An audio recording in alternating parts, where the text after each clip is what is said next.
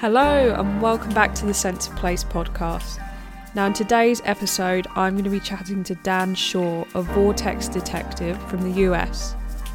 Now, other than being a vortex detective, Dan is the author of a number of books relating to vortexes, which includes Vortex Field Guide North America, Letters from the Vortex, and Stonehenge Gardening Tips using earth energies in your garden.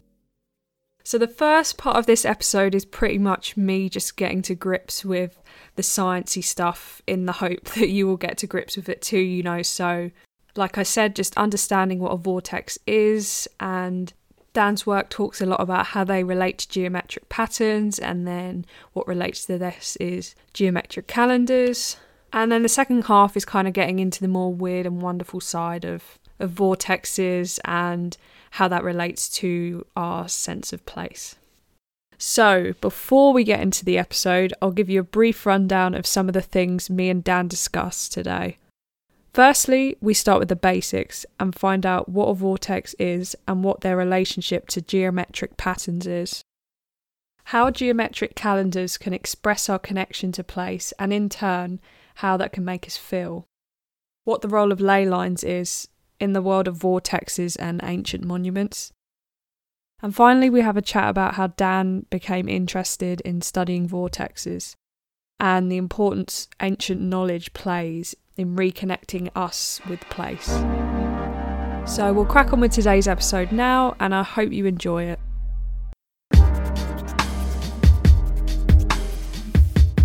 Thanks for coming on the show, Dan. And to get going, I wanted to start with the basics and ask firstly, what is a vortex? A vortex, at its most reduced, is a place that makes you feel something. So, Sense of Place podcast, it's a home run as far as I'm concerned. Seems perfect to me. Uh, paranormal vortex is a place where paranormal things and psychic things happen. And I got drawn into this field through kind of a side door. I didn't just fall through a paranormal vortex or an interdimensional gateway. It's a bit of a longer story, but I became fascinated ooh, about 20 years ago or more in the effect that places have on people. Now, you talk about the Earth's geometric patterns, and as far as I understand, that's another way of looking at the Earth structure and the way it connects. So, how does that relate to vortexes? Is that related the the geometric patterns, or? Mm-hmm. Mm-hmm.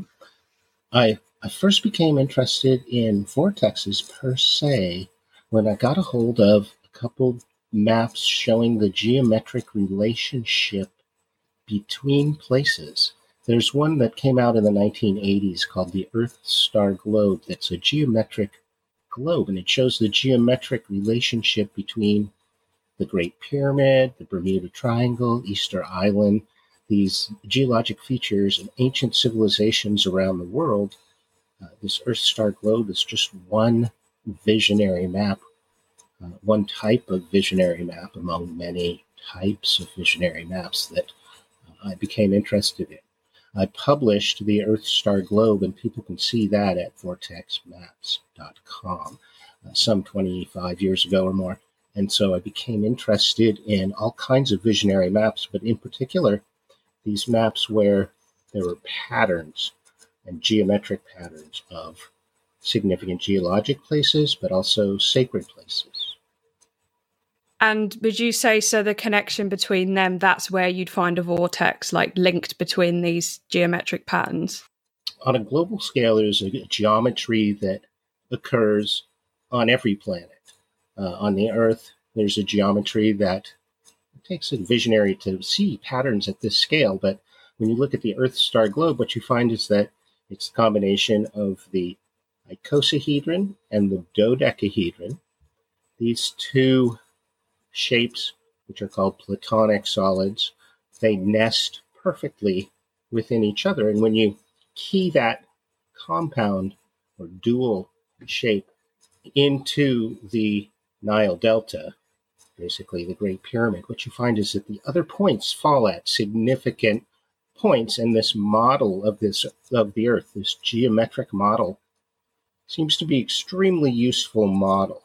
But again, it's just one model of the energy structure, the, the subtle energy body of the Earth. And there are many different vortex researchers and many different perspectives on uh, this subtle energy body of the Earth. Some people see it as a chakra system. And I'm just broadly interested very much in uh, this visionary mapping and how people see the Earth in, yeah. in ways that uh, quite uh, spiritual, uh, visionary, and uh, and just extraordinary. Mm. Now, before I am going to obviously ask you in more detail how these ancient monuments and stuff relate to this, but before we get into that, I did just want to touch on geometric calendars because I, I read in your article sure. about this and I found it really interesting just how we as humans connect to the earth and its energies, and these calendars kind of express that. So, would you be able to, you know, tell the listeners a little bit more about this and how these calendars worked and affected people's lives? Mm-hmm. It's uh, very much parallel to my focus of study on place and our orientation to place. It's not just a solution without a problem, but there's a very real problem of people feeling disconnected from their place and disoriented. And it's the same with time, really. It's like a separate, connected, parallel domain between space and time so in time, we also have a kind of a disorientation in time that comes from, part at least, from our following the Gregorian calendar, which is uh, really a, a complete artifice. And there are there are other calendars, uh, for example, moon calendars, which are much more dialed into the natural cycles. Where if we can begin to follow calendars that are more moon centric. That would help us very much to be better oriented in time. And the overlap between, if I can say, the overlap between calendars and maps is, is really a profound union because when we think of calendars such as the Bighorn Medicine Wheel or calendars such as Stonehenge, to just depict two of innumerable monuments, calendric monuments all over the world. What we find there is that they're just connected to these calendars, these monumental calendars, are inseparable from their place. You could take a replica of Stonehenge and move it to Oregon, but it would be almost an anachronism in a certain sense. It would be out of place and time uh, the you know it's arranged for its particular place. So uh, as we stand at a or viewing point, and we look out over, let's say, the heel stone or some other monument or, or feature on the horizon, that connects us profoundly with not just what time of the calendar year, but also with place. So these uh, calendric monuments are maps as well. And the reverse is also true where when we look at a moon calendar, that orients us in relationship to our place in the cosmos. Uh, whereas the Gregorian, Gregorian calendar, by contrast, is disorienting. It doesn't, uh, the seven day week seems to have been carried forth since time immemorial. But over time, the calendar was essentially hijacked by the Roman Catholic Church to stamp out uh, what they call paganism and, and the earth worship and the ceremony at these sacred times and places. So it's all very much interconnected. It's, uh, you know, again, my focus is on place and our relationship to place, but this uh, disorientation and orientation in time and the study of calendars, of course, is all very closely woven into to the ancient monuments and such. Yeah, no, I did just find that really interesting when you were talking about because obviously you were kind of you, you spoke of like you know women's cycles and obviously that kind of fits the moon calendar. I know you touched on jet lag even and all things like that, and it just really made me think, wow, yeah, the calendar's not, you know, we really are very in sync with sort of Earth, and you you don't think about that day to day particularly, but it it very much is in terms of sense of place where we're just inseparably tied up with with seasonality of our place. And when we look at the Native American observance of, of time, each different nation of Native American people had different names for different moons. Uh, and the, they were very closely tied to mm, the return of the salmon, the return of the blossoms, the, the ice, the thaw. So, uh, you, you, know, the, the moon cycle uh, can help deeply connect us to uh, our place as well. And uh, it's so closely aligned again with with what I'm focusing on in terms of vortex maps because we're looking at electromagnetic frequencies in terms of light, color, sound, heat, etc., but also other phenomena of the place that impact us as living beings. And so, in every way that we have our five senses and beyond, we're, we're just intimately connected with, with the electromagnetic energies and temperatures and pressures and, and winds mm. of our place. Do you actually follow like the moon cycle? Because I know you were saying, I know you it's hard in day to day life because everyone follows the old calendar, but you said obviously it might make you feel a lot better if you sort of stuck with that way. Super challenging. I've almost never found a calendar that I liked. I have a kind of calendar dyslexia in a way, so it's it's very close to home for me. So mm. uh, these we're looking at a kind of um, astrobiology in a way, because in a very profound and real sense, these the moon cycles affects our living electromagnetic field as well as the electromagnetic field of the planet, and then that has a relationship back to influencing our living cells. Yeah, so that the the moon influences the gravity on Earth and, and creates the tides and the daily cycle of the tides the ocean tides actually compress the continents. When we get we actually see continental tides due to that moon gravity. Yeah, and then those continental forces actually create cycles of electricity in the continents, in the earth, and then those in turn affect our human energy field. So uh, there's this very real physiological effect that the earth and earth energies, the geophysical energies have in our living cells. So, physiological effect, but then also a very subtle but profound effect on consciousness and the way our brain is functioning. Yeah, no, it's it's yeah, it was very fascinating for me to read because um, I do feel like we're probably quite disconnected from that fact these days. You know, you you just don't take it back to basics and how much the Earth kind of influences us. We'll move on now. That's touched on the human connection to Earth, but I kind of wanted to get into the monuments, which, you know, have a relationship with each other. And I was going to ask, how does the buildings of these ancient monuments fit into this geometric structure, you know? And do you think our ancestors perhaps would have been conscious of these decisions they made when building these monuments? Mm-hmm. Well, uh, it's uh, just a sense of place is the two part equation between ourselves and the place. Uh, there's there's this other layer really overlap in the Venn diagram, and that is how we can work with these energies either by building devices on kind of a very small scale or monuments so that we we know how electricity works we know that electrical materials occur in nature, whether it be quartz crystals or mica or granite or whatever it is.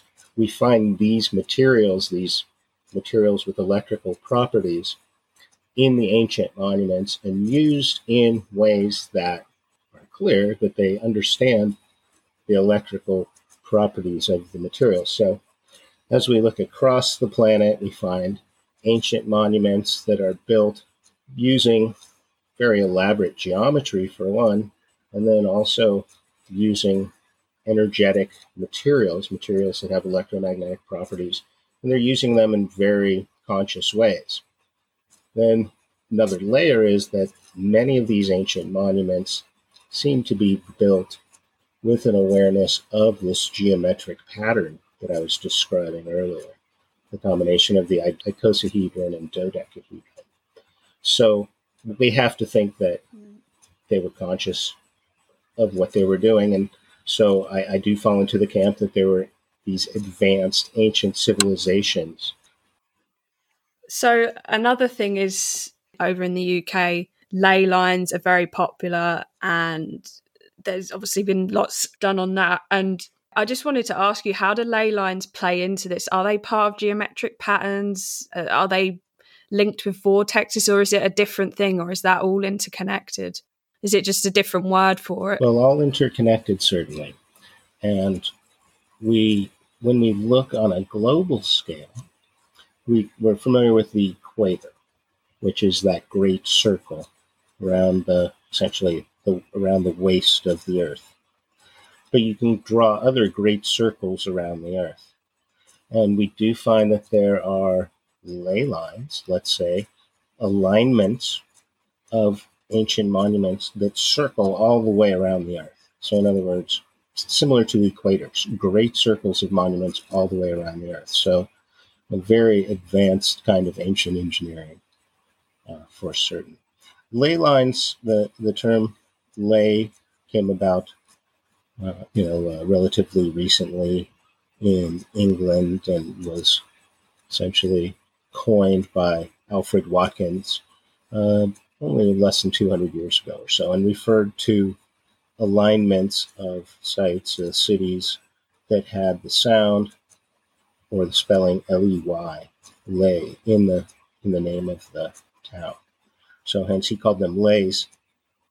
Just a fine point there. He, he never called them ley lines and didn't ascribe to this idea that they were energy lines. But uh, when we find rifle straight alignments of ancient and sacred sites in a statistically significant number over a small enough area, then we're, I think, justified in calling these ley lines or straight energy lines.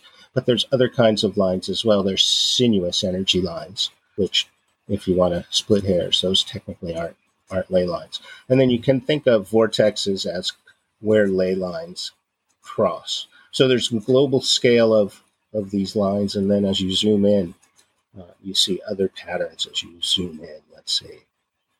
So basically, ley lines are all over the earth, pretty much. They're just, it was just that Alfred Watkins kind of found them in the in the UK. Oh, right, right. Repopularized the idea in a certain sense. He's the grandfather of of Earth mysteries in a certain sense.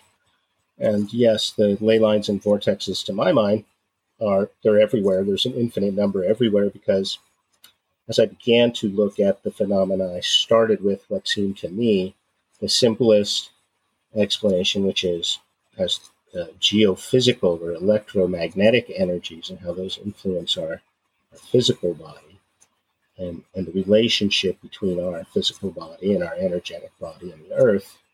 In that relationship, a relationship of unity I like to say, sort of a relationship of unity with with these earth energies. So I began to look at at electromagnetism as being the, the obvious place to start in studying these energies. Where I began to look was very much at the, at the physical cause, and I, I didn't even uh, uh approach, uh, let's say, the miraculous and the metaphysical or the the, the element of consciousness. So I was looking very much at geophysical energies, and and again from my my perspective, and I did I went back to school and got a bachelor of science in geography. I'm looking very much at the electromagnetic field of of our place and how variable it is from place to place and over time. So that as we, as living beings, as we move from one place to the next, or even as we're stationary over time, we're exposed to this churning ocean of electricity and magnetism. So, so uh, any place that where the energy, the, the geophysical energies are different from the surrounding area, that's, to my mind, a kind of a vortex. So those, of course, are everywhere, whether you're at the coast or a mountaintop or a valley or, cave or uh, wherever you are, you, you're exposed to these varying electromagnetic energies. And, and so, uh, as as I approach it, the vortexes are everywhere.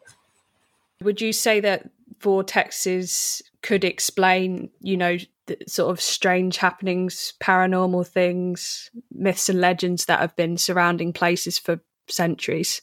Mm-hmm. I do agree. I do agree. Uh, the fellow who first coined the term Bermuda Triangle was looking at clusters of disappearances and uh, there's another researcher, Bruce Cathie, who uh, was a pilot in New Zealand, who was looking at clusters of UFO sightings.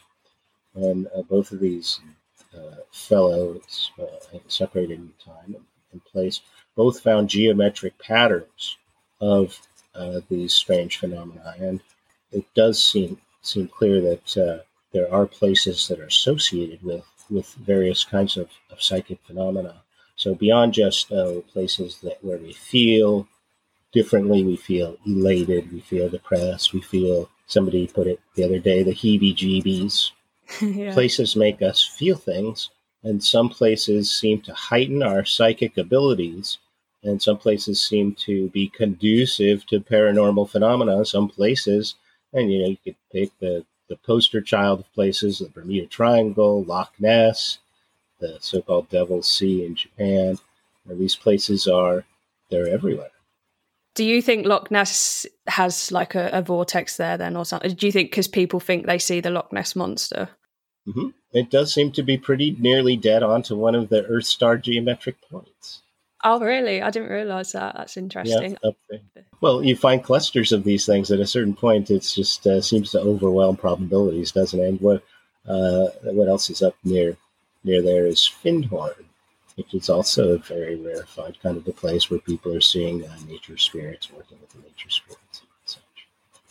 These places are everywhere. Yeah, I I might be not remembering this correctly, but I'm sure years ago I heard of a place where you go and you can stand and like you look eh, don't you look smaller or mm-hmm, something that like is, that? That so, is one of the phenomena that we see at these vortexes in the US we actually have eight genuine vortexes that are open as tourist attractions, going under the name of uh, Mystery Spot, Mystery Hill, Confusion Hill, uh, etc. There's there's actually eight of them around the country, around the U.S. that are open as tourist attractions, and you'll see various kinds of phenomena there. You, uh, some people have feelings of nausea or, or, or spinning uh, you'll see, you get to experience that a, a weight hanging from a chain seems to take more force to pull it in a certain direction than in the other direction. And you'll see this phenomena, we call it the shrink and grow, uh, which is two participants stand face to face a couple of feet apart.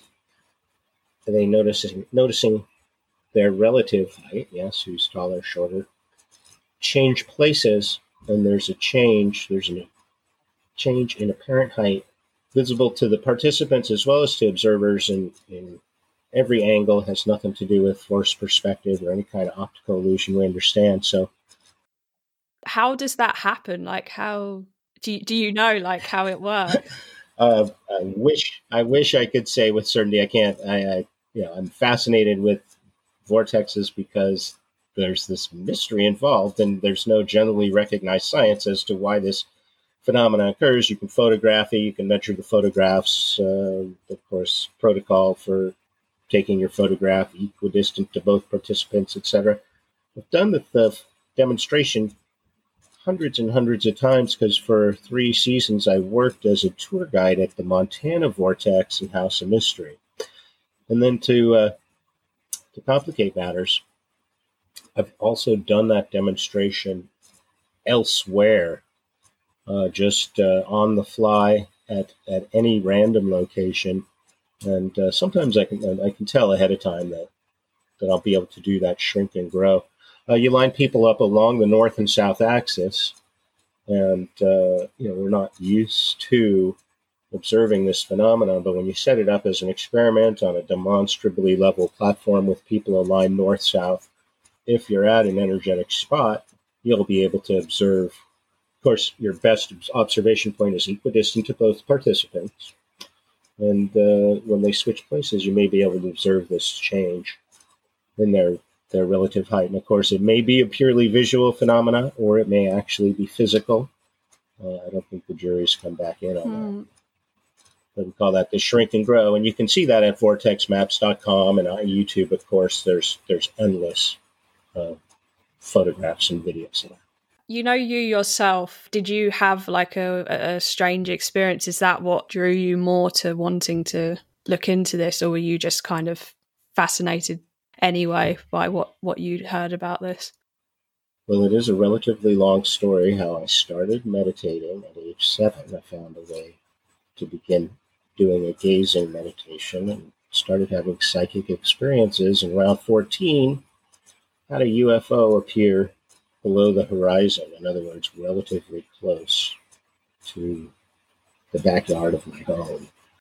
When you say UFO, what do you mean? Like a do you mean like an alien or like a No, what I mean is that there was a, a bank of very large lights that appeared in the sky, in the uh, below the horizon, really, briefly flashing on and off in kind of in a complex pattern.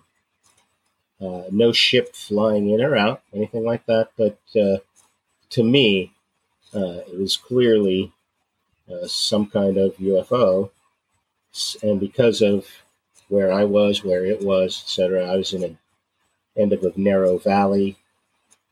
In hindsight, seems to me clear that this UFO was signaling to me. What it was signaling still remains a kind of an enigma but uh, that was part of what. And at the time, I I wasn't particularly shocked by that. I didn't become a UFO nut or anything at that time, but it is one of those pivotal moments that kind of set me on the path of questioning everything. Yeah, yeah what you do kind of it seems it, it, like has science backing it up. It seems kind of rational. And do you actually believe in paranormal things still even though you sort of study this? Are you kind of in somewhere in the middle? Well i've i've had a series of miraculous things happen to me. And i have a very i like to think i have a rigorous scientific approach. So i did i went back to school to study geography so i might better understand and explain these things and uh, I'm interested in are there energies that can contribute to and enhance our psychic abilities? And can we understand them from a logical, rational standpoint? And I think we can actually, because there are plenty of devices out there that do deliver various kinds of subtle energies. Uh, you can actually think of it as any device is only going to essentially reproduce or refine something, some kind of energy that is available in nature. And then these ancient monuments, when you study those, they just keep revealing deeper and deeper levels of how they work with the energies. If you are, uh, if you can study the acoustics of the thing, and uh, or rather, the acoustics of ancient monuments all over the planet, whether it's Stonehenge, is the poster child or any other. You can study the electromagnetics of those places. Uh, you can study how they use pattern, how they use sacred geometry. That's just so fascinating to me, to be honest. Just it was from such a long time ago, and they were so advanced with what they were doing, and I suppose we'll never fully know what they were thinking or how they learned all this stuff. It seems to reveal deeper and deeper levels of meaning all the time. And to every generation, new information is revealed, especially now the generation of remote sensing that if we have a dry year, we find all kinds of new monuments just because of the parch marks in the soil. And, you know, the technology is, is so amazing. We just keep learning more and more all the time about these advanced ancient civilizations. So, my relationship to place is definitely colored by how I feel about this what might be called ancient amnesia, or you know, uh, wandering around with a kind of certain forgetfulness. Uh, I'm afraid that we're living in kind of a dark age where we don't have a even an oral tradition from these ancient enlightened ages.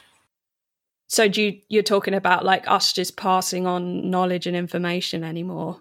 Uh, it's, uh, it's, I think we're having a renaissance now uh, uh, on the internet of all this ancient knowledge, but it does, it feels like we are coming through a dark age where so much of our history has been lost, uh, and we're, we're rediscovering every time we put a shovel in the earth. Every time you dig underground, you find new new information coming to light. Yeah, no, I agree with you there. Actually, that's very true. We're con- we're constantly like learning new stuff about old stuff. Like, and I think, like you say, with the new technologies and things now, you know, you can see so much more, learn so much more, and we we can learn a lot from those ancient civilizations. Like I, I say, like uh, you know, when I was talking about the calendar thing and just our connection and these monuments connection to the earth and I, I sometimes feel like we've gone so far from that in a way like just in our day-to-day lives you people don't think about how they connect to the earth anymore they just think about i don't know like we've got cars we've got computers we've got blah blah blah all this stuff that's far beyond those times now i want to thank you for doing this podcast because this podcast this sense of place is part of the remedy to this kind of disorientation, uh, disconnectedness that people experience from their place. And of course, the exact opposite is true. We're, we're so profoundly connected to our place that the consequences of ourselves disconnecting it is, is profound. Yeah, I. It, funnily enough, you know, you when you were talking about your childhood experience with um, the UFO and stuff, I I did touch sort of on childhood and sense of place in another episode, and I think that is when you're a child, you're very open to these things, aren't you? You're very take what you see kind of thing and as you get older a lot of people lose that sense of place some people maintain it and are interested in it like i guess we're both interested in these kinds of things but a lot of people lose it and and I don't know when that happens, when they disconnect and lose it. Maybe it's just the general struggles of day to day life, sort of thing, that they just don't observe these things anymore. Well, we can trace it back pretty directly because we only have to go back a couple of generations to when people lived, grew up, and died in one little village and rarely traveled beyond. Know, before the advent of mass transportation, of course, people had a profoundly different relationship to their place. But uh, as we become more mobile society, people move around more and more. We just have this profound loss of we're not growing crops, so we lose that connection to seasonality. We move from one place to another where different seasonality. I grew up in the San Francisco Bay Area where we really we, we had dry summers and rain in winter and, and and really no no winter at all. Sea level, never saw snow growing up as a child, and then moved to Oregon, higher elevation, higher latitude, snow in winters, four, four seasons. So just a different relationship to place. I thought it was that was normal everywhere to have rain in winter and dry summers, but come to find out, no, that's pretty rare. Yeah, no, I, I, see what you're saying. Like the Earth, it feels a lot smaller now because we're we're traveling all the time. We we don't eat seasonally. We don't grow things. Other people do it for us. We don't stay in one place. I travelled a long distance recently, and uh, so that was kind of my first time having jet lag, and I feel like that really highlights your body's natural sync because you, you completely throw it off. You completely mess it up, and you feel you feel terrible like can't you're awake in the middle of the night you're not eating properly and that's one of those moments when you think we're so well we think we're so advanced technology and stuff but then yeah that is still our bodies are still like they follow the cycles of the day and the night and the light and the moon and all that kind of thing mm-hmm, mm-hmm. and all these all these electromagnetic energies that we're looking at in the first stage of my vortex research, looking at the uh, electrical currents in the earth, the electrical currents in the ocean, the electricity in the air, and the first stages of this.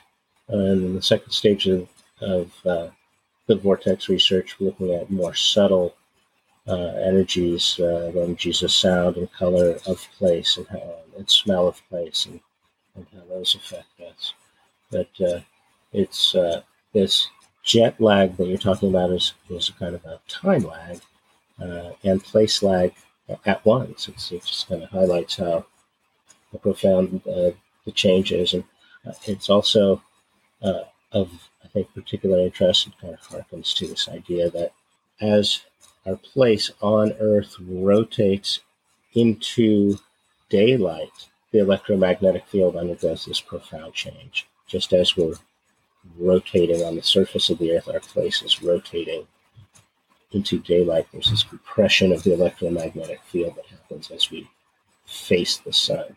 And so, again, we're looking at these electromagnetic energies have a place, and then they also have a time cycle. So that wherever you are, uh, you don't have to travel to an earthly point or some major monument, but you can find a place nearby in your location that has just kind of some kind of variation, suitable energy for you to be doing your meditations or your connecting to place. And there's very practical practical steps, uh, just uh, stepping out into nature, uh, connecting with the earth, walking barefoot on wet grass or at the shore, warming yourself by an actual fire, uh, admiring the colors on the horizon. There's uh, eating wild foods and, and drinking what I'll call wild water. Uh, so there, there's any number of very practical steps for people to passively and then actively engage with their place to get get a, a more profound sense of their place. Yeah, I've, I I feel like with new age people, this is starting to become quite popular now. Like the grounding, the eating seasonally wild food, that kind of thing. I think there is people are starting to become a lot more aware of that. I remember reading some article about it was about when you go to the beach and stuff, and obviously you're kind of grounding at the beach, treading on the sand. And they always say, "Why do you have such a good night's sleep?" And they say, "Because like every time you've been at the beach," and they say, "Because you're you're grounding like to the earth." Like if you go for a walk on the beach in the evening, or you you've been there all day and you come home, you always tend to have a really good night's sleep. So I suppose that's the grounding happening. And do you like try and follow this yourself? Like, do you try and ground and eat and eat wild food, and or is it quite difficult to do? Absolutely, I'm I'm working on that on all levels of being being more connected to my place mm. in in a direct electrical sense, and uh, being more aware of the moon cycles and having dark, no artificial light at night and, and but opening the curtains maybe to let in the moonlight to connect with those yeah. moon cycles. So there's uh, I'm I'm struggling and I'm I'm striving to connect more deeply with my place in that way because I do uh, I experience it as transformative when I uh, walk in a connected way. I just have a more magical experience. Mm, I, I think it, it's hard, it is, isn't it, for the everyday person to, to kind of achieve these things, especially if you're living in a city, because the light, like it's the, the lights are co- constantly on, and there's not really. I assume you couldn't just ground on like a concrete pavement. I assume that wouldn't work. Well, there's definitely steps you can take, and of course, this is part of the urgent need for people is first an awareness of the possibility. So every every element in your environment, whether it's light or sound or whatever it is, it can either be a stressor and can be dissonant in a certain sense, or it can help harmonize your cells. And in a very real sense, you can use sound to help harmonize your cells.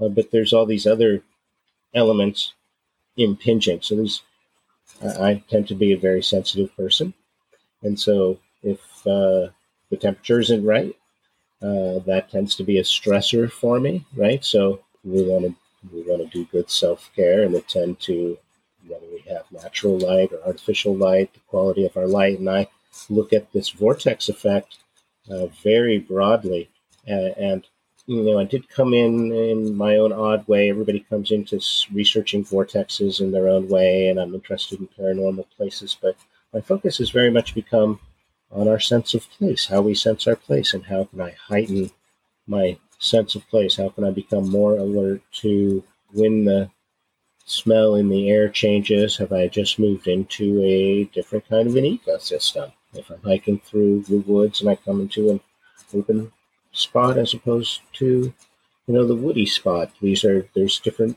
subtle energies there in, very, in a very real, provable scientific way, but also in a more more subtle, profound, magical sense. So I get I get excited.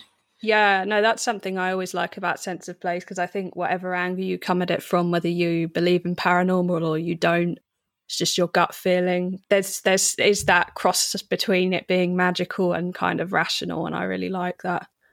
It does seem to be a, a scientific underpinning. That's what I'm looking at. I hope is the science behind Earth magic. So there are techniques that we can emulate from the ancient monument builders, and we can learn to affect the energy in our own landscape. If you've got a garden of any size uh, or a yard of any size, you can build a monument of any size. And that little, what people know as Stonehenge, is at least two parts. One is those stones, and the other part is the henge. And the henge is actually a ring and ditch around the stones.